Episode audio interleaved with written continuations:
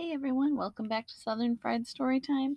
I am sitting right in here in the podcasting room and watching both dogs kind of cuddle right on up next to me. So if you hear what sounds like me breathing really, really hard and talking at the same time, and you're wondering how on earth does she do that? That's not me, that's the dogs. They just came back from their walk, so they're huffing and puffing a little. So let's see here. We're going to start where right where we left off with our Loki episode when doing Ragnarok. Loki was dragged into a cave along with his sons that were not monsters.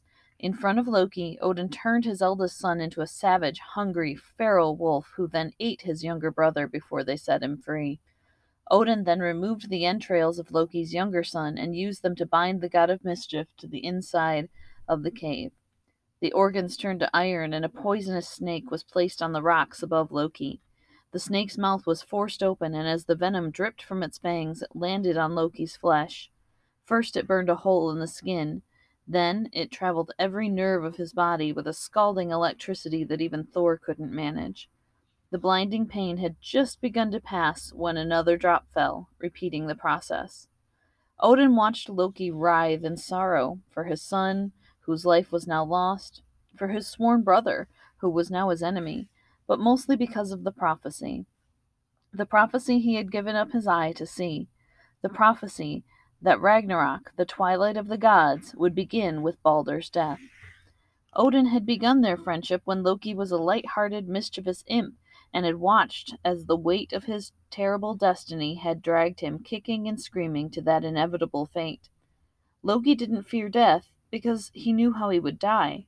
He and Odin knew how they would all die, and it began the moment the spear had entered Balder. That was the first chapter of the book of Ragnarok. But its prequel was written in a, the millennia of mischief for attention, for a laugh, for the love and companionship that never came.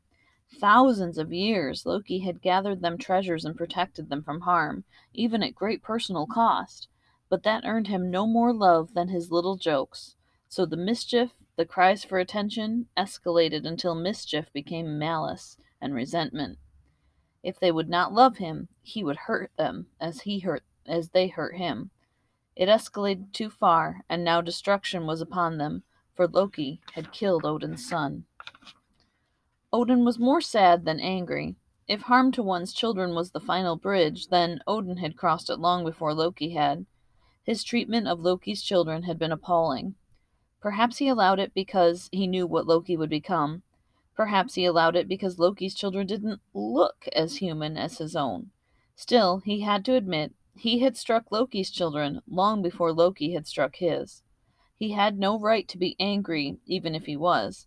So instead, he was sad and terribly afraid as he considered what brought them all here. Soon, Odin would not be the only one seeking revenge for his son. Someday Loki would break free and end everything. Sigyn, Loki's wife, brought a bowl to the cave and caught the drops of venom before they landed on her husband. When the bowl would fill, she would have to empty it, and the venom would throw him into convulsions that would shock the world, throwing his mind from the suffering of the present to the suffering of the past. Drip. He remembered Hel his poor, sickly little girl.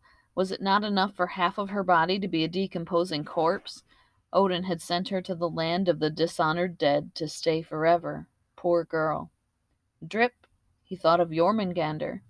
The father of lies has sired three monsters, the prophecy had said. Expect nothing from them but death. Fenrir, Hel, and Jormungandr.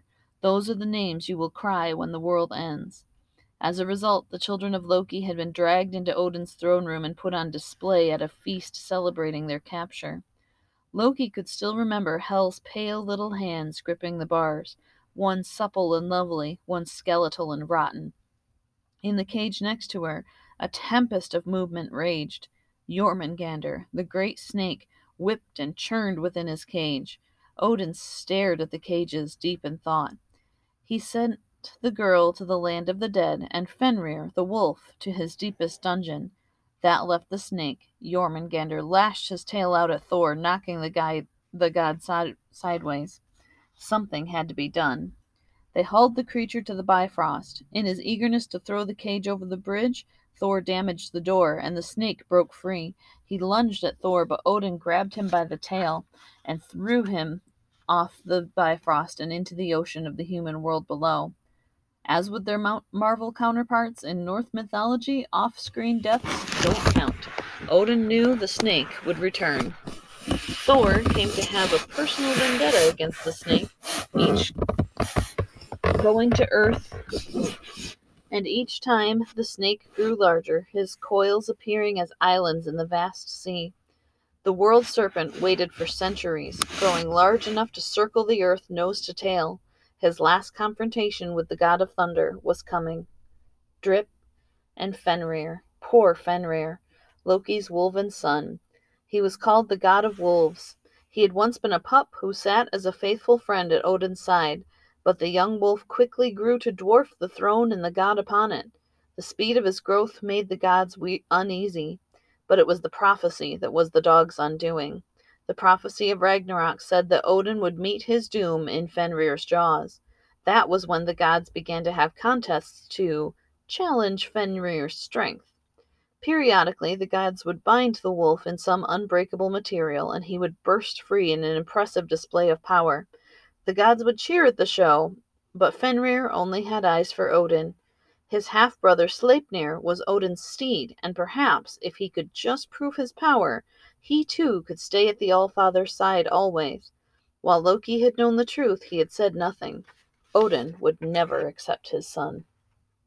Fenrir waited patiently for praise from the god of gods. As a cub, Odin had been keen to throw words of wisdom his way. Now he had to beg for them. The cycle would continue. The wolf, the size of a mountain, would be bound, break free, seek approval, and then be returned to the dungeon. Half of the gods wanted to kill Fenrir to prevent his part in the prophecy. The other half, including Tyr, the god of war, wanted to stop the charade of chaining the wolf, who had never shown any desire to harm them. Over and over, Fenrir would be coaxed out of his dungeon by hints of a chance, just a chance, to prove himself a worthy protector and companion to Odin. Over and over Fenrir broke free. One day they brought dwarven chains, thin and light as ribbons, to bind him. The god Tyr, Fenrir's friend, put his arm into Fenrir's mouth as a good faith gesture. If Fenrir got away free, so would Tyr. But when the wolf began to pull and strain at the chains, they, he found they could not be broken. He felt humiliated. He had been proven unworthy to serve Odin. He hesitantly raised his eyes to see the shame on the Allfather's face, only to find joy. Odin had never planned to take Fenrir as a companion. The god of wolves had been tricked. Furious and heartbroken, Fenrir struggled harder, then bit down on Tyr's arm and ripped it off at the elbow. He lunged at the god of war, but he was held fast by the chains. The god Vidar thrust his sword vertically between Fenrir's jaws, holding them open. His rage consumed him, and he longed to be Odin's faithful servant, but now he would stop at nothing to destroy him. That was our part one of our Ragnarok episode. Thank you so much for tuning in today. This episode was brought to you by Anchor, Spotify, and Princess Mary. So if you would like to help support the podcast, you can click on the support link in the episode description. It really does help me get together these episodes and just kind of keep me motivated to keep on working. It's it's really fun to go through these stories with you guys and I hope you're enjoying it as much as I do and I can't wait to finish Ragnarok.